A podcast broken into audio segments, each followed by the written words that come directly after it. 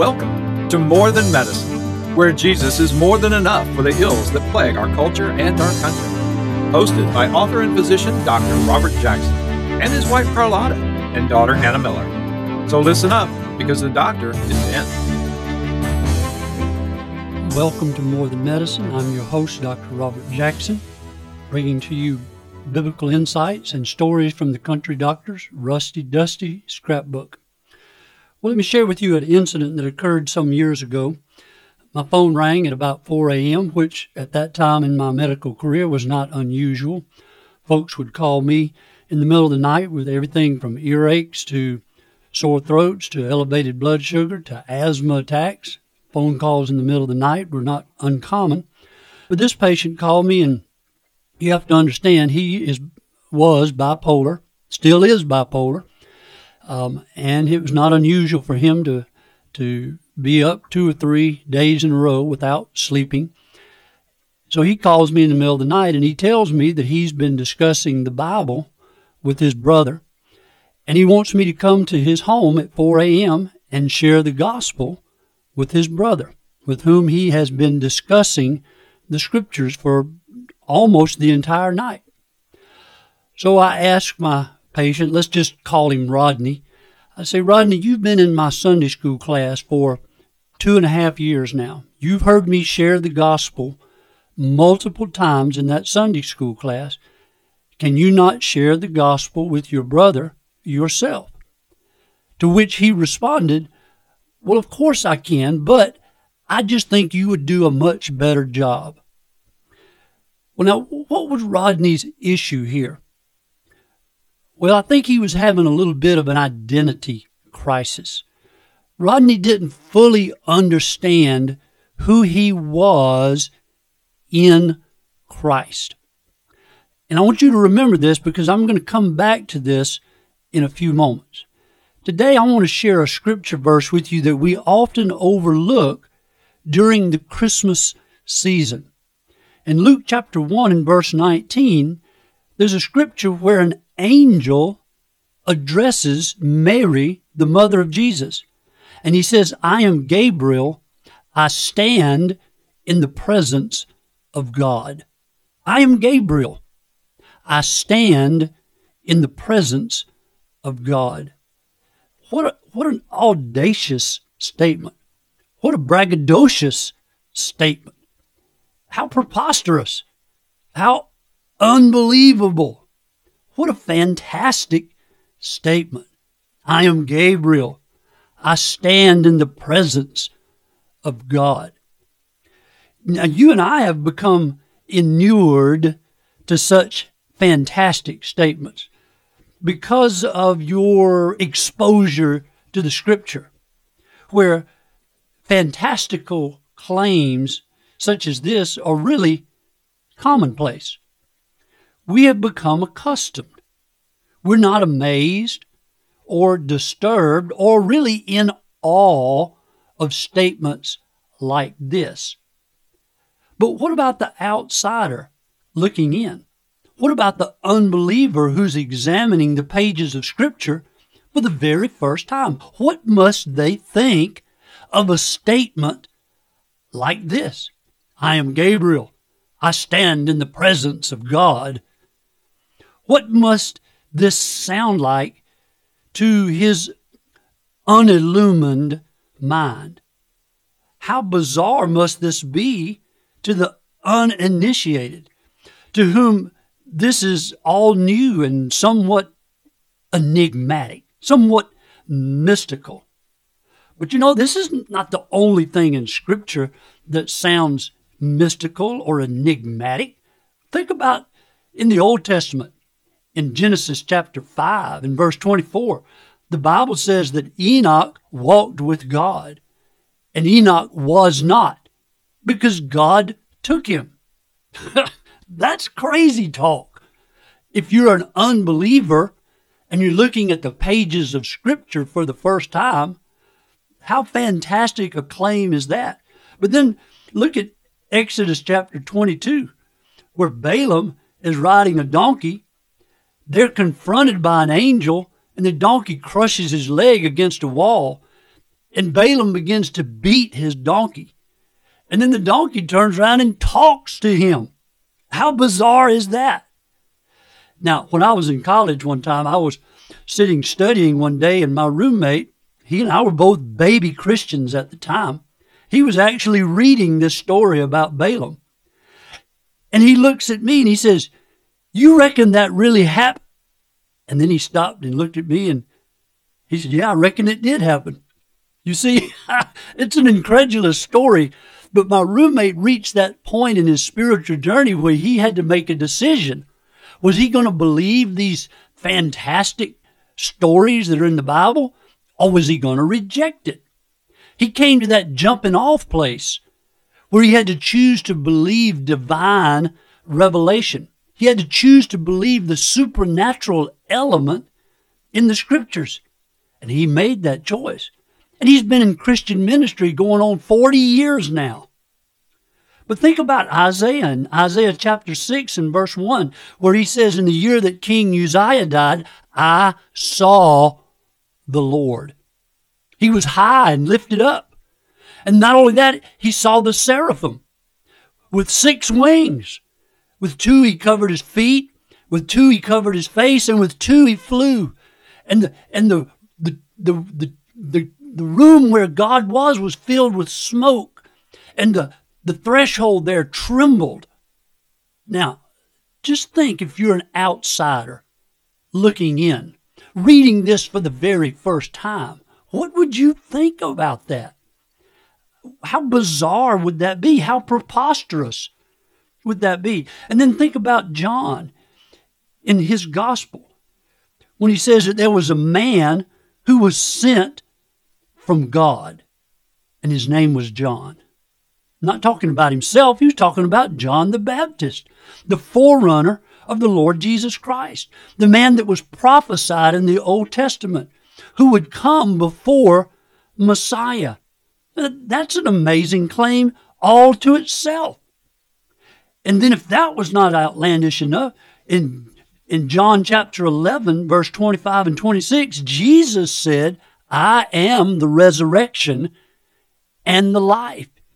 He who lives and believes in me, though he were dead, yet shall he live. Oh my goodness gracious. Just think what somebody who's never been born again into the kingdom of God, who reads the words of Jesus, must think. They must think that is unbelievable preposterous, fantastical.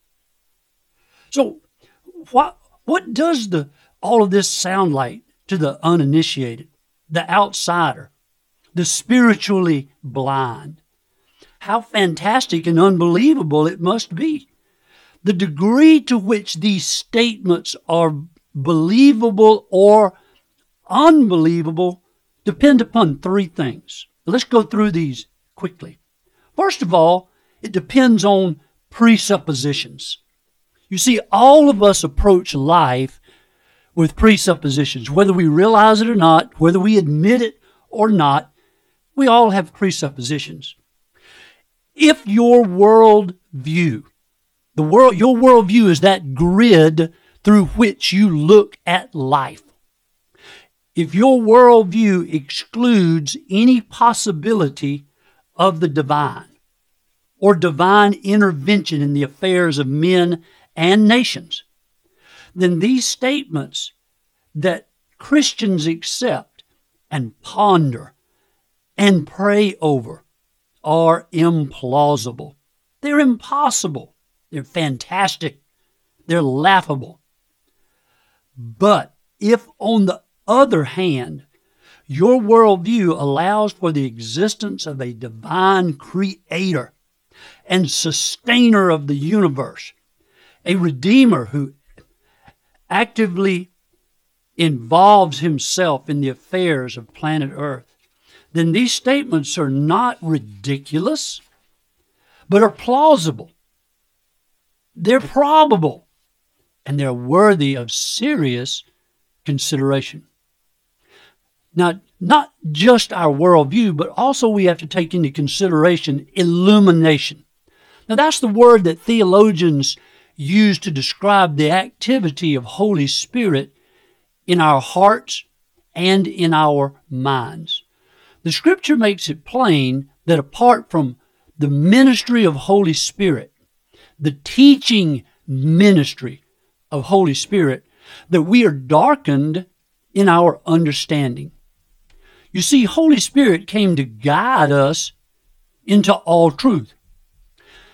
The unregenerate mind, the natural man, cannot accept the things of the Spirit of God, for they are foolishness to him. Neither can he understand them because they are spiritually discerned. That's in 1 Corinthians chapter 2 and verse 14. You see, Paul was speaking to the Corinthian church. And he was explaining to them why the lost man, the natural man, could not accept the things of the Spirit of God. And he says it's because they are foolishness to him. And you understand that. You've tried to explain spiritual concepts, spiritual precepts to people who are spiritually dead and spiritually blind, and they mocked you. They ridiculed you. Why? Because these concepts are foolishness to the natural man. Neither can he understand them because they are only understood when the Spirit of God imparts spiritual illumination to our hearts and minds. What you and I as Christian folks accept without question and without challenge is only because of Holy Spirit illumination in our hearts and minds. It's only because of the activity and the teaching of Holy Spirit in our lives. Without that Holy Spirit activity, those outside the body of Christ will be skeptical of even the basics of Scripture that you and I understand and accept as fundamental. Listen to me. The natural mind, that's the mind of a lost man, balks at the very notion of angels intervening in the affairs of men. The natural mind balks at the notion of a donkey talking. The natural mind cannot accept miracles. The natural mind rejects the notion of a God man, rejects the idea of eternal life. And it's not that they don't want to, it's just that they cannot. It's a spiritual impossibility without Holy Spirit enabling them to understand and receive it. Now, the third thing is this you and I, as Christian folks, have had frequent and prolonged exposure to the scriptures. You've grown up with it. Some of you, since you were bed babies in the nursery at your church where you grew up, have been hearing the Christmas story. You've heard the gospel message. You've been taught all the stories that are in the scripture. And you're not amazed. You're not impressed because you've grown up with these fantastic statements. And to us, they lose their awe and their wonder because you've heard it so often. Perhaps we should ask for new eyes. We should ask Holy Spirit to give us spiritual eyes or even the objective look of an outsider looking in so we can appreciate the wonder of the things that we read in the Holy Scriptures, so that we can appreciate the supernatural content of what is happening and what is being said. I pray that every year when I come to the Christmas story. I pray the Holy Spirit give me eyes to see afresh. When I read about Gabriel speaking to Mary, when I hear about Zachariah and Elizabeth and John the Baptist, when I hear about the angels appearing in a heavenly choir and the shepherds going to Bethlehem to, to speak and look for the newborn babe lying in a manger, when I see these things, I pray every year that God would give me fresh eyes and a fresh heart to understand the majesty and the magnitude of God becoming a man and entering into the earthly sphere. We're not just jaded or cynical. Sometimes the familiarity breeds a little bit of contempt for the story. And we don't hold these truths in the high esteem that they deserve, nor do we see them with objective eyes. And I suggest, brothers and sisters, that we should pray that God would give us new eyes, spiritual eyes, to see and understand the majesty and the beauty of the stories in the scripture that we read sometimes with, with a little bit of cynicism. Now that brings me to my main point. Gabriel said, I am Gabriel, and I stand in the presence of God. Now, this man was an angel. He wasn't really a man, he was an angel, but he, he understood who he was. He had no identity crisis, as did my patient Rodney, who called me at 4 a.m. in the morning. Gabriel understood clearly who he was. He understood his authority. He understood his position and he understood clearly his message. Now, do you realize that the Bible says some fairly preposterous and amazing things about you and me? About who we are? What is our position in the Lord Jesus Christ? What is our authority? And what is our message? And that it's imperative that you and I clearly understand our identity in the Lord Jesus Christ. Gabriel understood his position, his authority, his message, and it's imperative that we have a clear picture of who we are. Now, listen to this. I am Robert, and I walk in the light as he is in the light. And the blood of Jesus, his son, purifies me from all sin. That's 1 John chapter 1 and verse 7.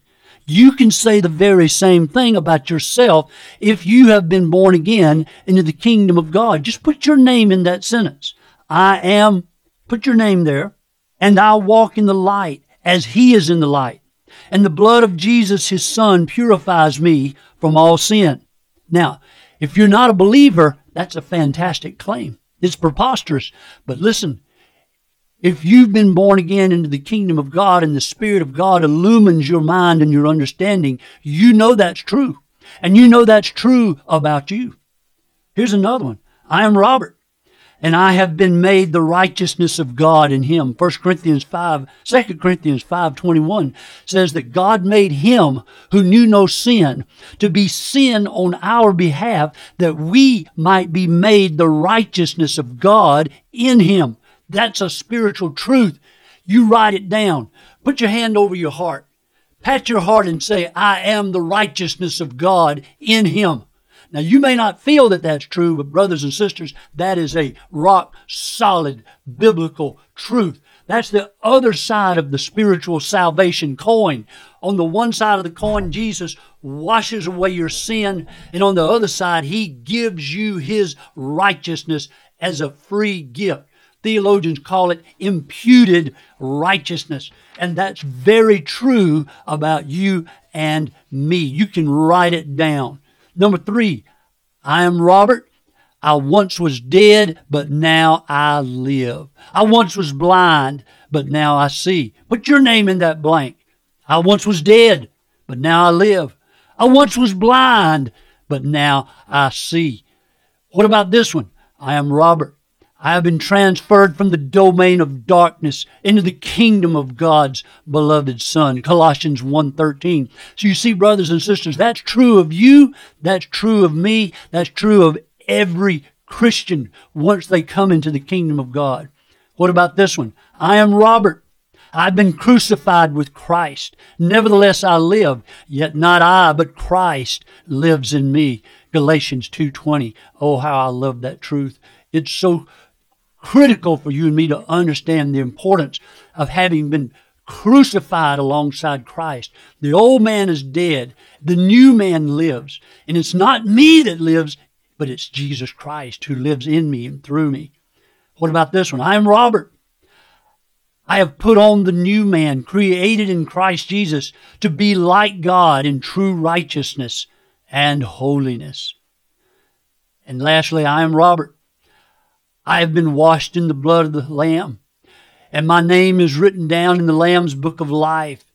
And he, the Lamb, has prepared for me a dwelling place in his Father's house. Oh, that is so true. That's true for you and it's true for me. And you see, that's our position in the Lord Jesus Christ. That's what gives us authority in the Lord Jesus Christ. Now listen, I, Robert Jackson, claim these biblical truths for myself. This is my Christian identity. Although it may seem fantastic and implausible to outsiders, to unbelievers, and although I may not always live up to the reality of my true identity in Christ, nevertheless, I stand on these amazing, fantastic biblical claims. It is who I am in Christ. It is my true identity. It is my inheritance as a member of the body of Christ, a child of the King, a joint heir with the Lord Jesus Christ. Now, let's go back to Gabriel. You see, Gabriel didn't have any kind of identity crisis. He clearly stated who he was, who he represented, and what his message was. He knew his qualifications. He was clear about his message. And somehow he must have minimized his glory because in, everywhere in Scripture, when an angel manifested themselves, folks fell on the ground as if they were dead. Mary, on the other hand, was merely afraid. So Gabriel must have cloaked his glory in some manner when he appeared before Mary. But he delivered his message to her clearly and without hesitation. You see, he was confident and comfortable in his role as God's messenger. May the Holy Spirit give us an appreciation for the amazing statements that are true about us. And may He give us faith to appreciate the privilege of our new person and our position in Christ. And grace to confidently and comfortably walk it out and to live it out before our family and our friends. Although an angel, now pay attention, although an angel may stand in the presence of God, although an angel may worship God, although an angel may serve as God's messenger, no angel knows or comprehends what it means to be redeemed by the blood of the Lamb, just like you and me.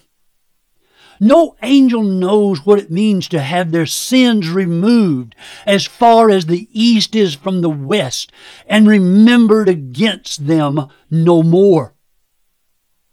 Although an angel may stand in the presence of God, no angel knows what it is to be transferred from the domain of darkness into the kingdom of God's beloved Son, as you and I have been. Although an angel may worship God, none of them knows what it is to be made a member of God's family and to be a child of the true King, as you and I have been made children of, the, of God.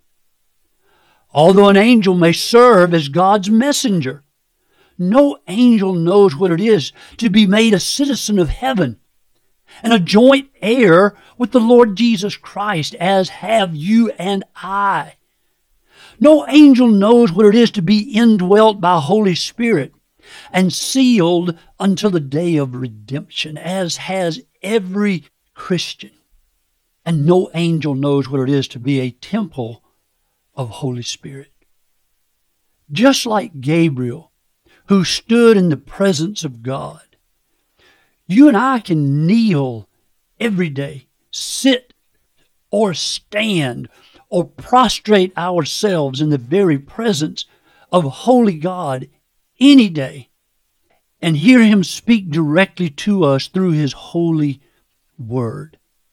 Therefore, we carry the message of God's redemption of man, just as certainly as Gabriel did, but with great personal authority and greater personal intimacy.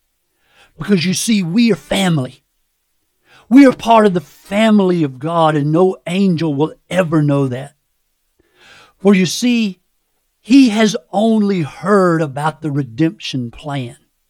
You and I, brothers and sisters, have personally experienced God's redemptive plan. And here's the challenge you and I have stood in the presence of God. We are personally related, and God has given us a message. And we can be the ambassadors of God. Joy to the world. Let us take that joyful message that Jesus has brought joy into the world. Let us take it to our friends, our neighbors, and our family. No identity crisis. We know who we are. We know who we represent. We know our authority and our position. And let us take that message to a lost world. This is Dr. Robert Jackson. You're listening to More Than Medicine. Thank you for listening to this edition of More Than Medicine. For more information about the Jackson Family Ministry, Dr. Jackson's books, or to schedule a speaking engagement, go to their Facebook page, Instagram, or their webpage at jacksonfamilyministry.com. This podcast is produced by Bob Sloan Audio Production at bobsloan.com.